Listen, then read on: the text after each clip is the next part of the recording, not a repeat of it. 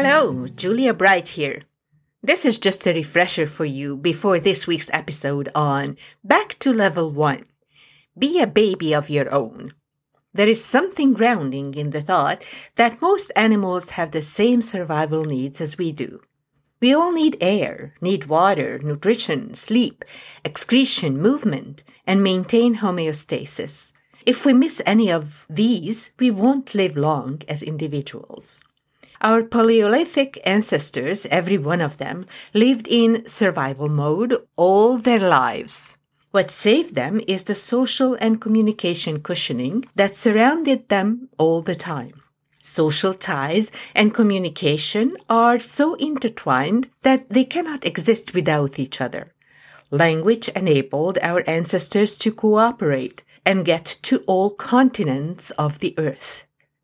They dealt with stressors together as a group and as soon as they appeared.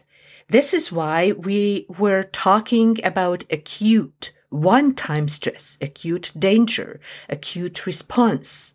The autonomic nervous system works two ways. The sympathetic nervous system helps you in times of danger when there is no choice, either fight, flight, or freeze, pupils dilated. There is no more saliva production. Bronchi are dilated in the lungs. Heart is accelerated. Glucose release is stimulated. Stomach, pancreas, and intestines are inhibited, along with urination, among other things. The body is ready to give its fullest to the task thanks to this nice and sympathetic nervous system. When the danger passes, acute situational stress is gone, the body can relax and the nervous system can go beyond the sympathetic phase and the so-called parasympathetic beyond sympathetic nervous system takes over. Now it constricts pupils, stimulates saliva and tear production, constricts bronchi in the lungs, slows the heart down, stimulates the stomach, pancreas and intestines along with urination and sexual organs come back to normal.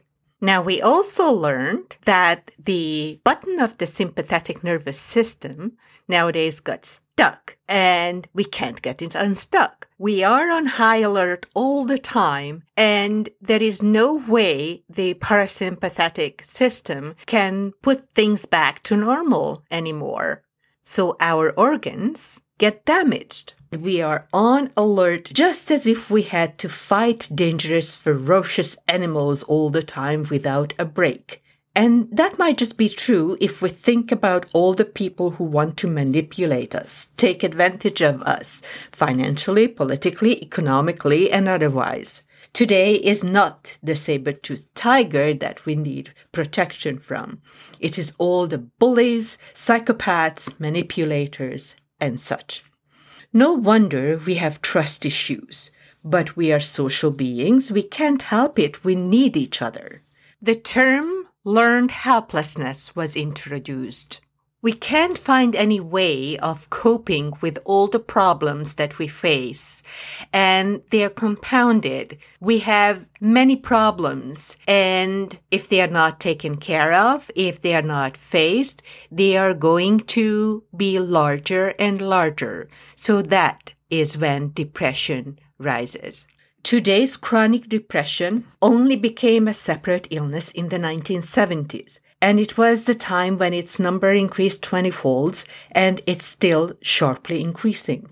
Just as with Paleolithic human ancestors, homeless people on the street live day in and out, barely surviving and not getting any further. Anyone in depression is the same way.